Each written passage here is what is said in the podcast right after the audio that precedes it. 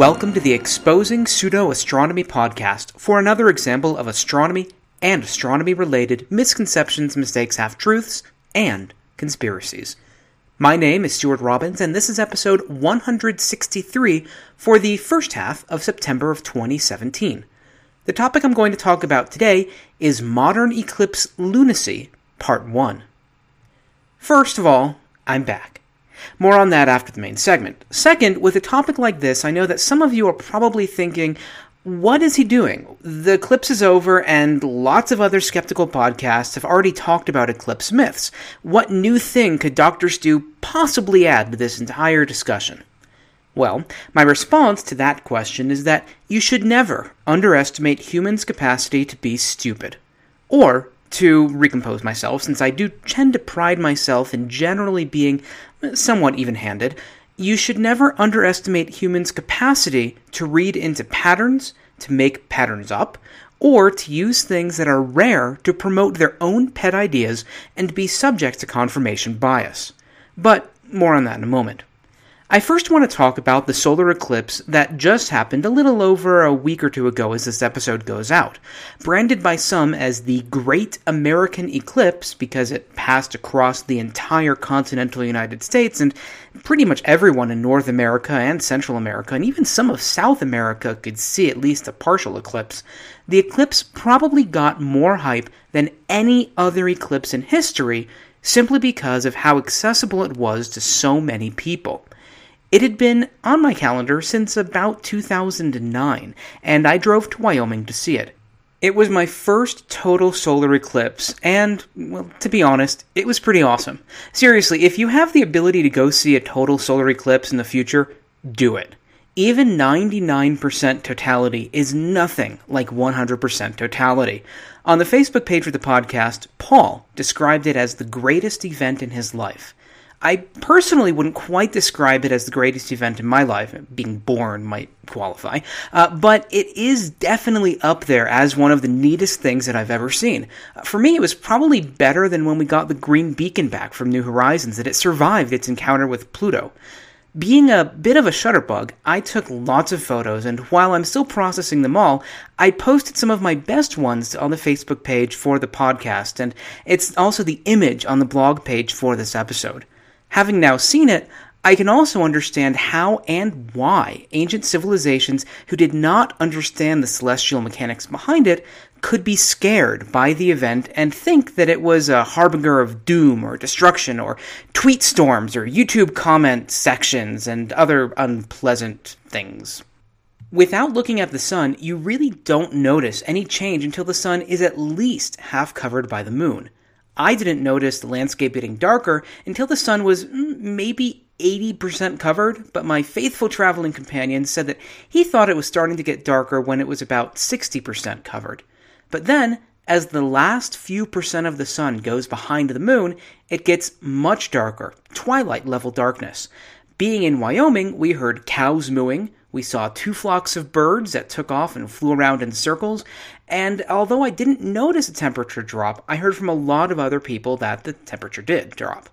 Other stars and planets were also visible for a few minutes, and literally, you could see a big black splotch covering the sun, which looks as though it's emitting its last gasps of glowage from around the blackness before being eaten up, and streamers are shooting off from it that you've never seen before, but in today's CGI world would probably be in the realm of an energy being, uh, an alien energy being trying to escape from the blackness of the sun, or the blackness of the black to safety. But then, just about two minutes later, or two minutes and 28 seconds where I was, the bright disk of the sun reemerges and things start to return to normal. That two and a half minutes is just enough time to bang your pots and pans together to try to scare off the demons or pray to your deity of choice or various other things. And so it's almost this uh, regression to the mean where things start to get back to normal after you do this ritual that makes you think that whatever you did it got things to work. That is, of course, assuming that you don't know the actual celestial mechanics of things that are really going on. That said, everything was sort of back to normal except for traffic. It took me 11 hours to get home instead of three and three quarters. So, with all that said, I can understand why ancient people who didn't know what was going on would be worried. What I don't quite understand, or maybe begrudgingly do understand, but I'm still you know, surprisingly surprised by it, is that in today's society, we still have people who use the eclipse for their own particular brand of pseudoscience. Now, as I said a few minutes ago, plenty of other podcasts have done Eclipse Myths episodes in the last month or so, uh, Skeptoid and The Reality Check being two that I listened to. I'm not going to cover much of anything that they did. Instead, I'm going to discuss some more of the fringe stuff that's been bandied about on paranormal late night radio programs and other venues. This is also a good topic to return from from the uh, summer of 2017 hiatus because I'm going to lean heavily on topics that I've already covered before, such as astrology and syzygy earthquakes. This is also a part one because, now, I know it's hard to believe, there's a lot of different brands of crazy out there with respect to this eclipse. The first topic that I'm going to talk about, though, is really no laughing matter, and despite pretty much every single outlet telling people not to look directly at the sun, people still did it, including a particularly famous person who lives in Washington, D.C., who already has an odd sort of skin coloration. But seriously, don't look at the sun. While you won't go blind if you just sort of glance at the sun without eye protection, you can pretty easily do permanent damage to your eyes if you look at the sun for any longer than eh, pretty much the briefest of glances. But from not wearing any eye protection to trying to get eye protection, people still missed the mark. In the week after the eclipse, people were showing up to emergency rooms in California with eye problems because they put sunscreen in their eyes, thinking that it was going to let them look at the eclipse. And no, I'm not joking, I wish I were, although there is a slight asterisk on that sentence that I'll get to in a moment. Uh, yes, Pat, asterisk. The thinking was likely that the product says sunscreen, so it should protect my eyes if I look at the sun. This is, of course, despite the product label saying that you should not ingest it nor get it in your eyes. With that said, this comes from, and here's the asterisk, this comes from one report, and it is entirely possible that it's not true. Uh, some people are claiming that it is a hoax. But from people not listening to the advice of, well, pretty much everyone and not wearing eye protection to people wearing the wrong kind of eye protection, scammers tried to cash in on the eclipse too. In the weeks leading up to the eclipse, numerous stories hit the news about glasses that claimed to be suitable for viewing the sun, but were, in fact, not. They were not dark enough and could cause serious damage if used. Part of the issue for eye damage with the sun is that your retina does not contain pain receptors, so it will happily burn away while you feel no pain. And so, in this first and briefest of subtopics of modern eclipse myths, the fact is that looking for any prolonged period of time at the sun's disk without protection can and almost certainly will cause eye damage. But we have people not believing it we have people using products, probably, fairly stupidly to try to protect their eyes, and then we have the seedy underbelly of civilization trying to profit from selling products that, if used as directed, will cause harm. With all of that in mind, what you can do during a total solar eclipse is look at the sun without eye protection. That's only during the totality part. What's visible when the moon is blocking out the sun's photosphere is the solar corona, which is many, many orders of magnitude fainter than the photosphere, or the disk of the sun. The outer parts of the corona, which I captured in exposures of around one second, based on some rough math with my filters and other camera settings, were around 10 to 40 million, with an M, times fainter than the disk of the sun. That's really faint, although still kind of bright, uh, but it is something that you can look at without eye protection. So, moving on, or perhaps moving back, we have the idea that eclipses are signs in the heavens that your deity of choice is mad at you, or is going to cause something bad to happen, or is warning you that something bad is going to happen. I don't want to talk too much about this because it gets really specifically into that ancient stuff that I said I wasn't going to talk about. But there is one person who deserves mention here, and that's Mark Biltz. Mark Biltz is the founder of El Shaddai Ministries in Washington State, and you may remember him from the whole Blood Moons thing from a few years ago. I'll refer you to episode 85 for a lot more about him, and also episode 131. Back then, I pointed out that if you wanted to put it as kindly as possible, and perhaps as politely as possible, and perhaps as legally defensible as possible, Howard, Biltz sort of bent the truth and the facts to fit his narrative.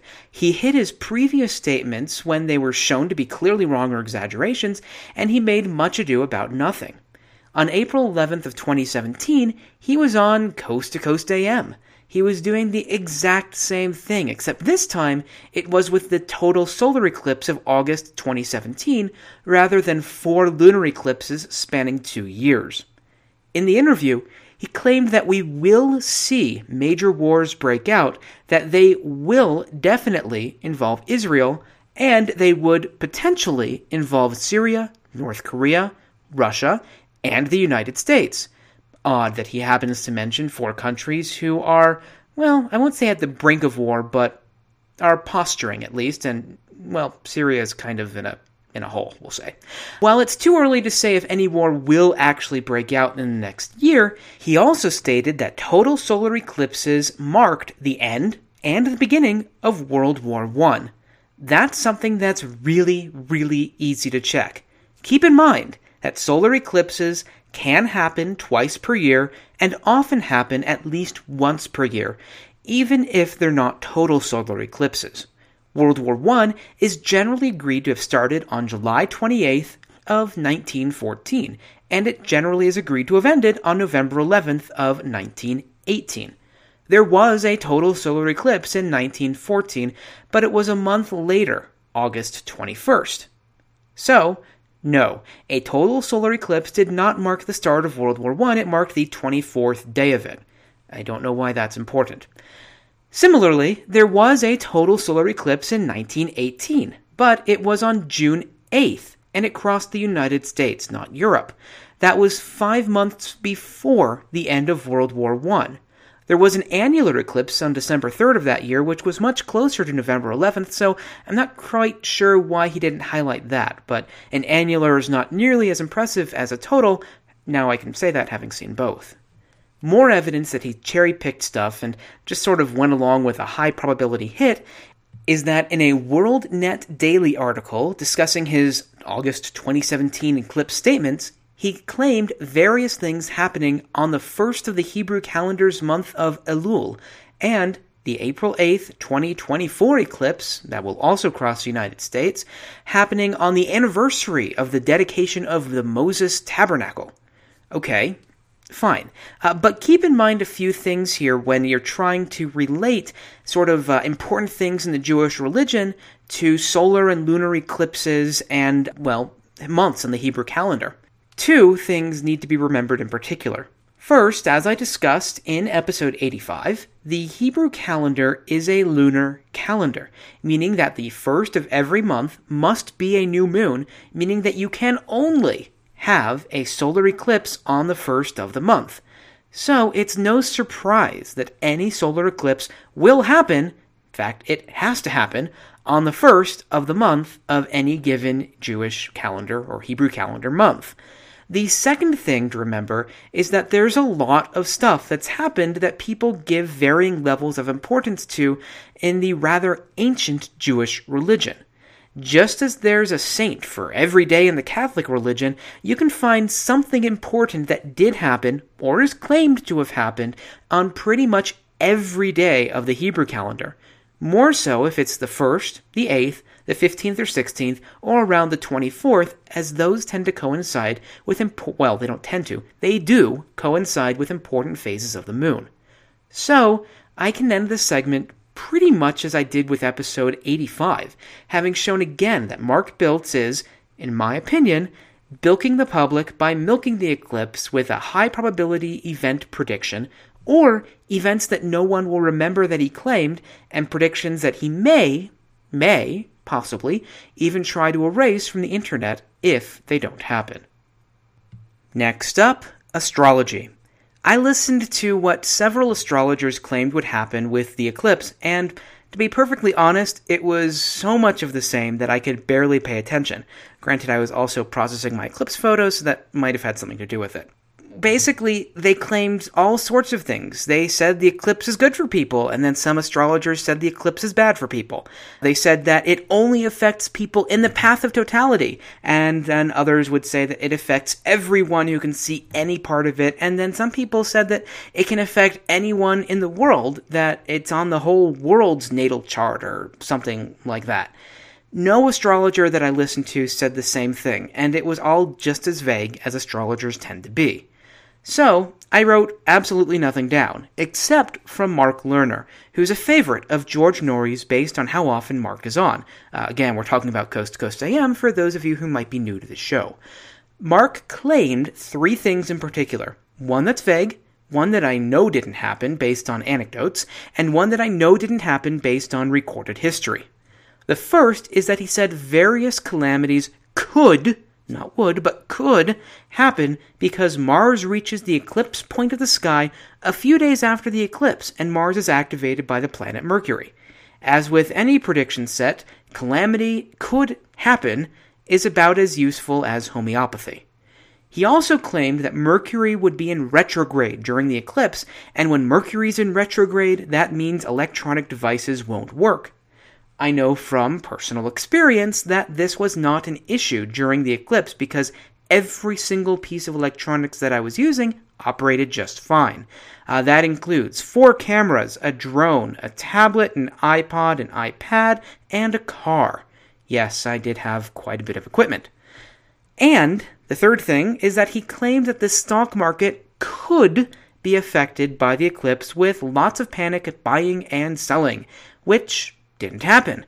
In my book, when these claimed psychics or generic prognosticators say the word could, I convert that to will.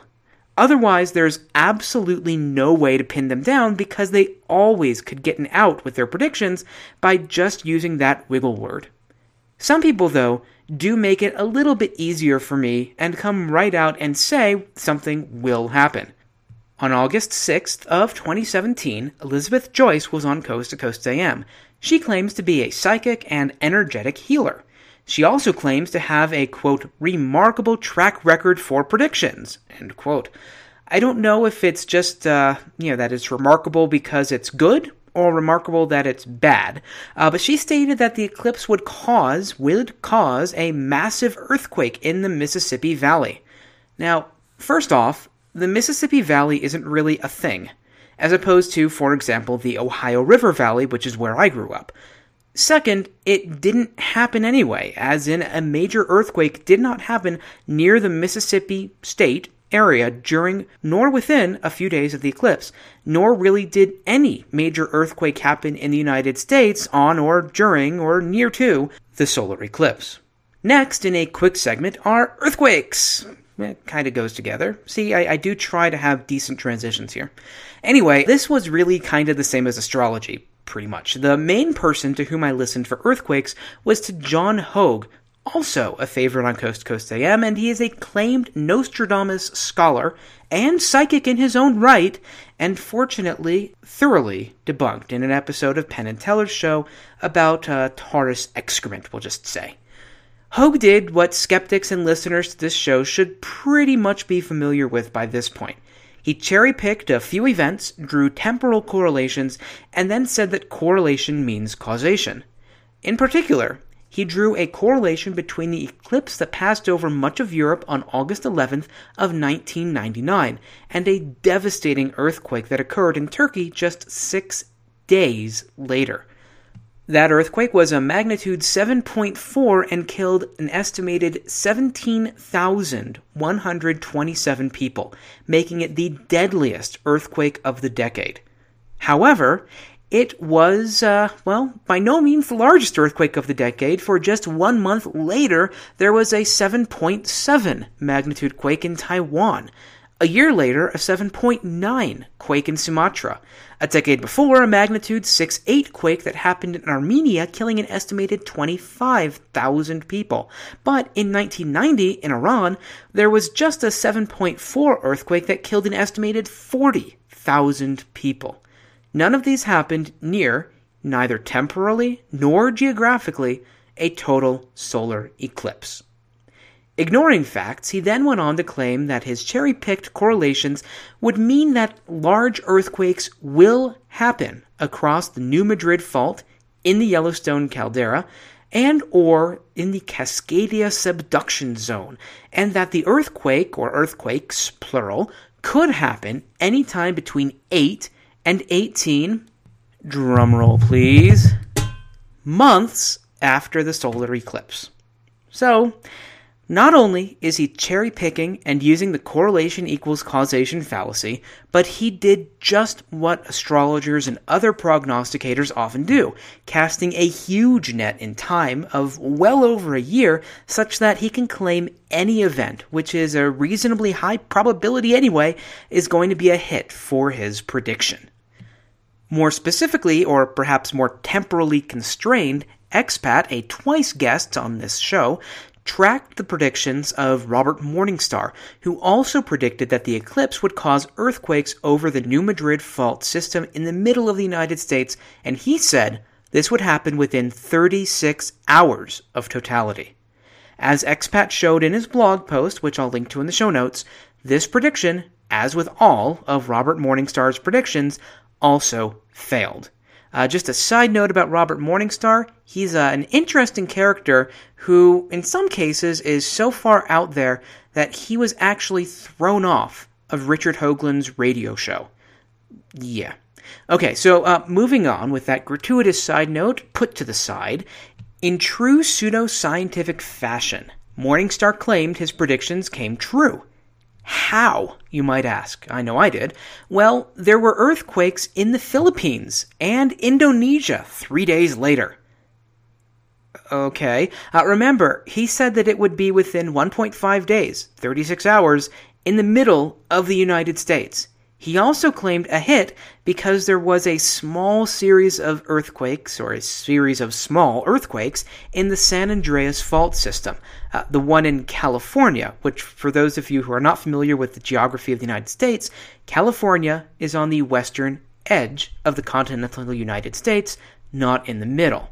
Now, with California in particular, it would be surprising if an earthquake didn't happen. So before I move on to the next topic, there is a potentially real reason to expect increased earthquakes during a new moon or a full moon, and that's due to syzygy, a very high scoring word in Scrabble. Syzygy, S Y Z Y G Y, for those of you who want to play it in Scrabble, is when astronomical objects line up, which happens during new and full moons between the Sun, Moon, and Earth, uh, not necessarily in that order. But as I explored in episode 50, we've actually looked to see if there's any statistical increase in earthquake events during syzygy, and the answer is no. A very quick mention should go to Planet X, or Planet X proponents perhaps.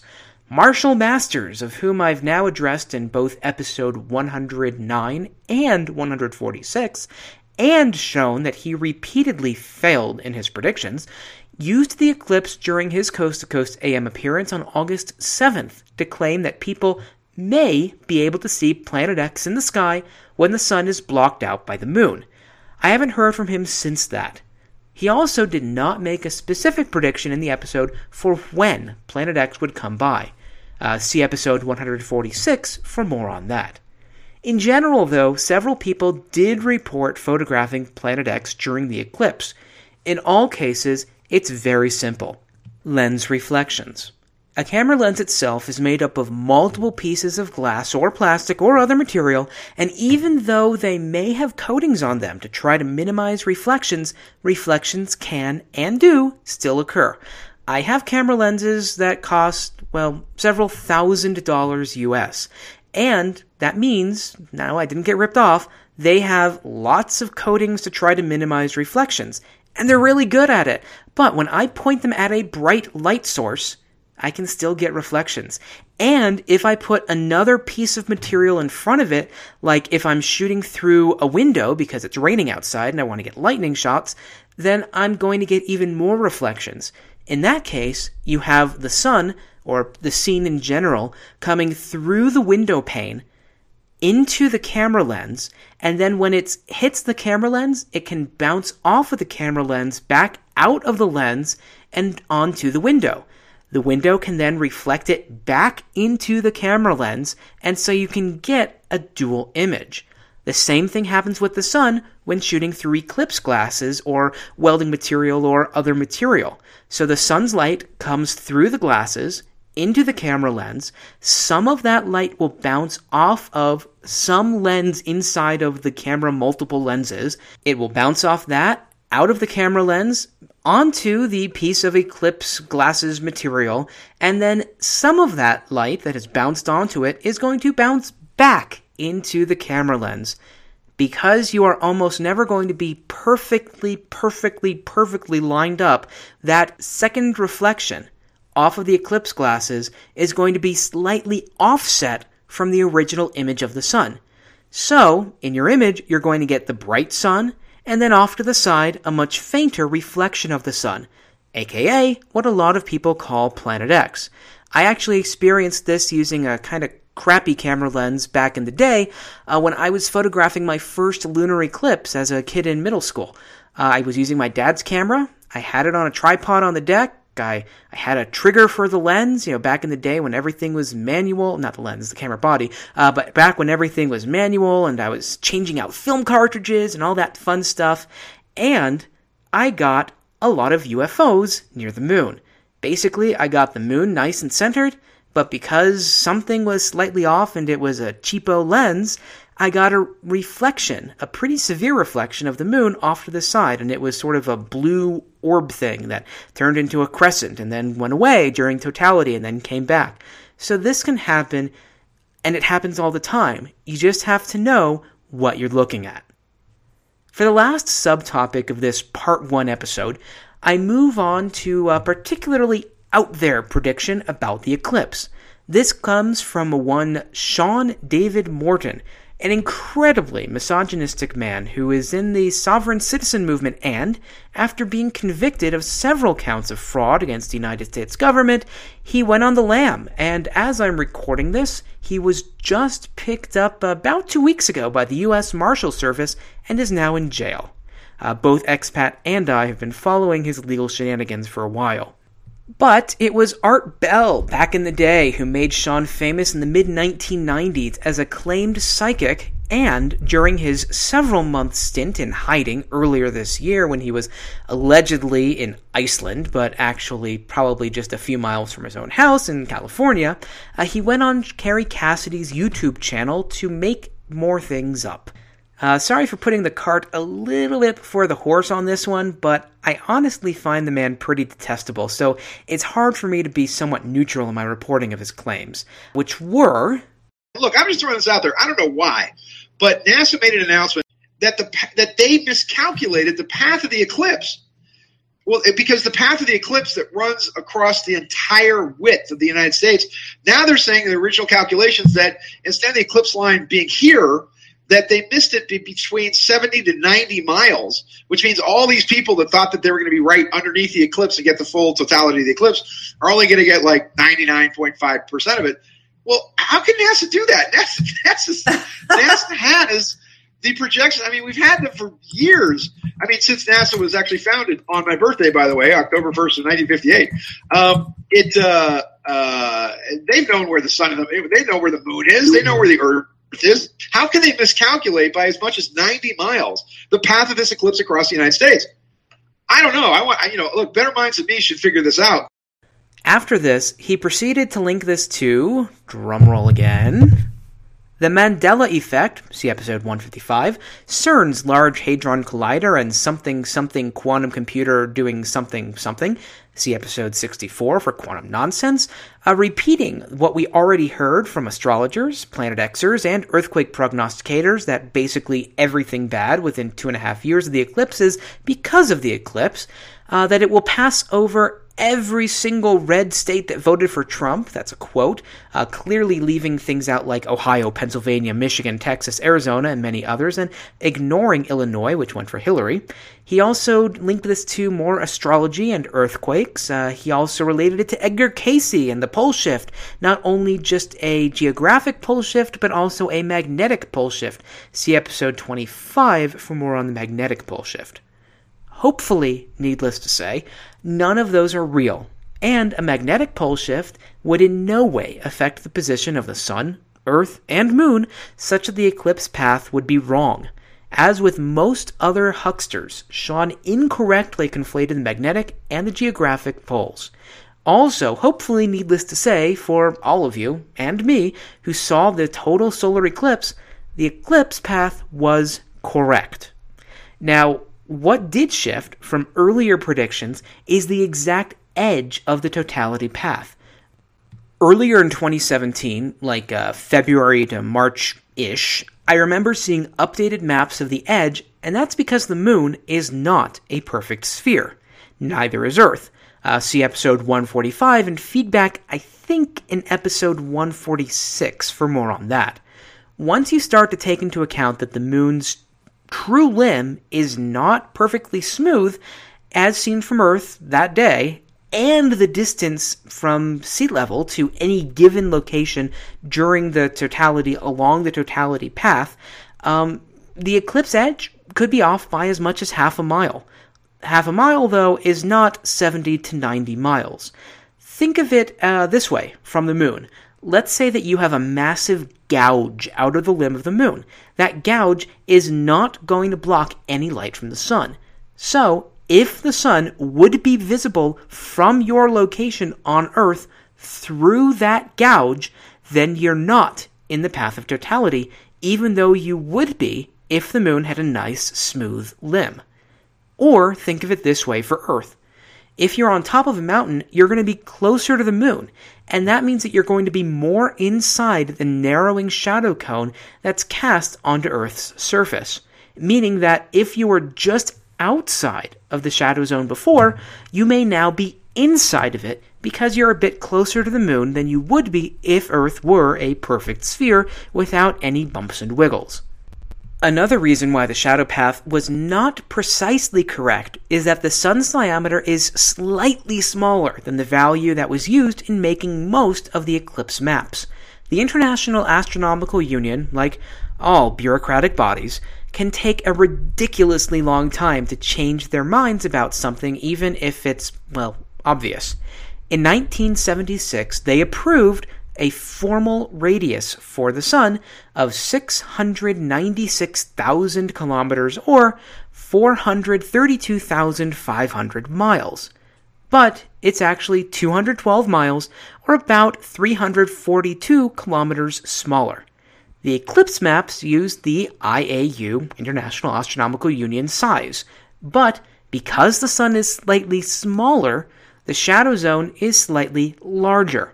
However, in the article that I read about this on phys.org, they were saying that the actual size of the sun is slightly larger than the IAU definition depending on the wavelength of light, meaning that the shadow zone would be slightly smaller as opposed to slightly larger. But I looked at the IAU definitions, which I'll link to in the show notes, and I think that the phys.org article is actually wrong. But regardless, the point is that you should change numbers a tiny bit. And if you do, you're going to get a plus or minus eclipse width of about half a mile. Meaning that whenever you see a published eclipse map, don't be half assed about it. Get as close to the center line as you can. Don't think that just a teeny tiny bit inside that edge is going to be great. Also, on the center line, you get more time in totality than you will on the edge. And when totality is lasting on the order of two to four minutes or so, uh, you kind of want as much time as you can get. With all of that said and done, we come to the wrap up for this part one of this little mini series. The eclipse was really neat. It was also very much hyped. As with any such event that receives that kind of attention, pseudoscientists hawking their own brand of crazy are bound to come out of the woodwork and try to piggyback, to mix our metaphors, on the event to convince people to follow them. The eclipse, obviously, was no exception. With that in mind, there are at least two parts of this that I would like to address that I'm going to on a future episode. First is that of flat earth proponents, and perhaps, of course, Richard C. Hoagland. To give you a bit of a taste, uh, flat Earth proponents tended to claim that it was not the moon that eclipsed the sun, but it was the Hindu god Rahu. I'm assuming that none of them tried to photograph the eclipse like I did and clearly saw the moon in front of the sun. Not that hard. Take a picture of the eclipse for one second. That'll do it. Anyway, uh, moving on, Richard Hoagland claimed lots of various things. Uh, perhaps the one that is closest to something that I've addressed before is that shadow bands that appear just before and just after the eclipse are caused, he claimed, by towering glass structures on the moon, this case the limb of the moon, that the sun is filtering through and uh, that he's talked about for decades. More about both of those in a future episode.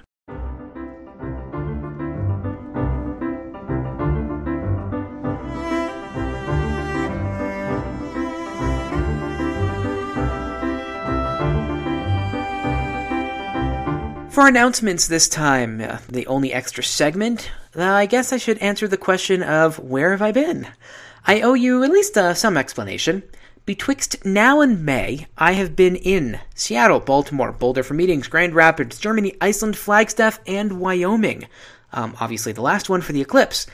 All of those except for Germany and Iceland are in the United States. I've also been gone, not also, I have been gone 43 days out of the 123 for the past four months, which is not conducive to trying to put out a regular podcast episode, much less to do so while also getting my work done. What I may end up following is something that several other podcasts do, putting out um, so called seasons.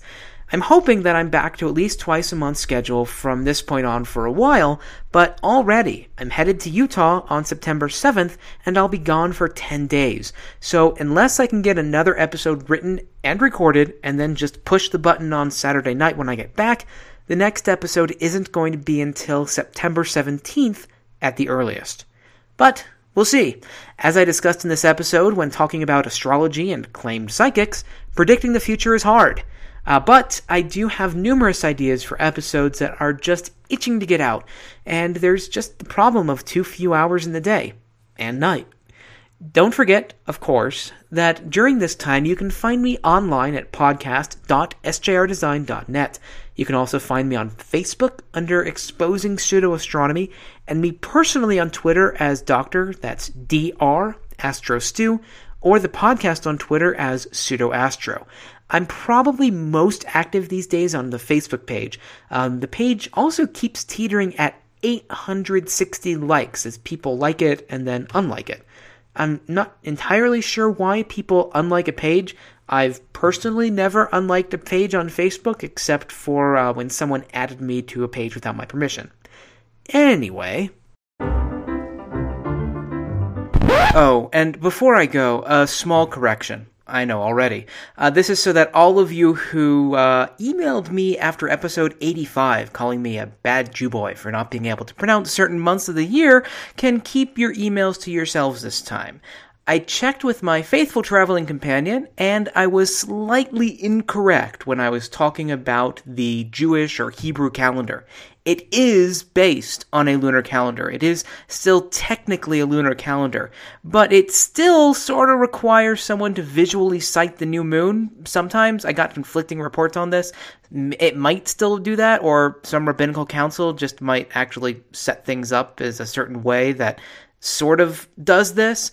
Uh, and when they do that, they account for really not being able to see a teeny tiny sliver of a new moon. So this means that the last eclipse, the one on the 21st of August of 2017 under uh, the calendar that most of the world uses, it was actually on the 29th of Av. And even in Israel, it was the beginning of the 30th of Av. So Biltz was wrong again by saying that it was the first of Elul. And it's not only that, but the eclipse in the United States on, uh, or in April of 2024 is going to be on the 29th of Adar, too. Uh, apparently, there are two months of Adar. There's Adar 1 and Adar 2. Um, although in Israel, it will be the first of Nisan. So Biltz was wrong about pretty much every date that he mentioned, regardless of where you are in the world, and regardless of what calendar you're using, and regardless of what kind of eclipse you're talking about. I was correct in that, again, theoretically, the calendar is lunar, but things do float a bit because they haven't really gotten with the modern times of uh, maybe 5,000 years ago, when even the ancient Sumerians were able to accurately know when the new moon was going to be, but that is a separate issue for a completely separate podcast.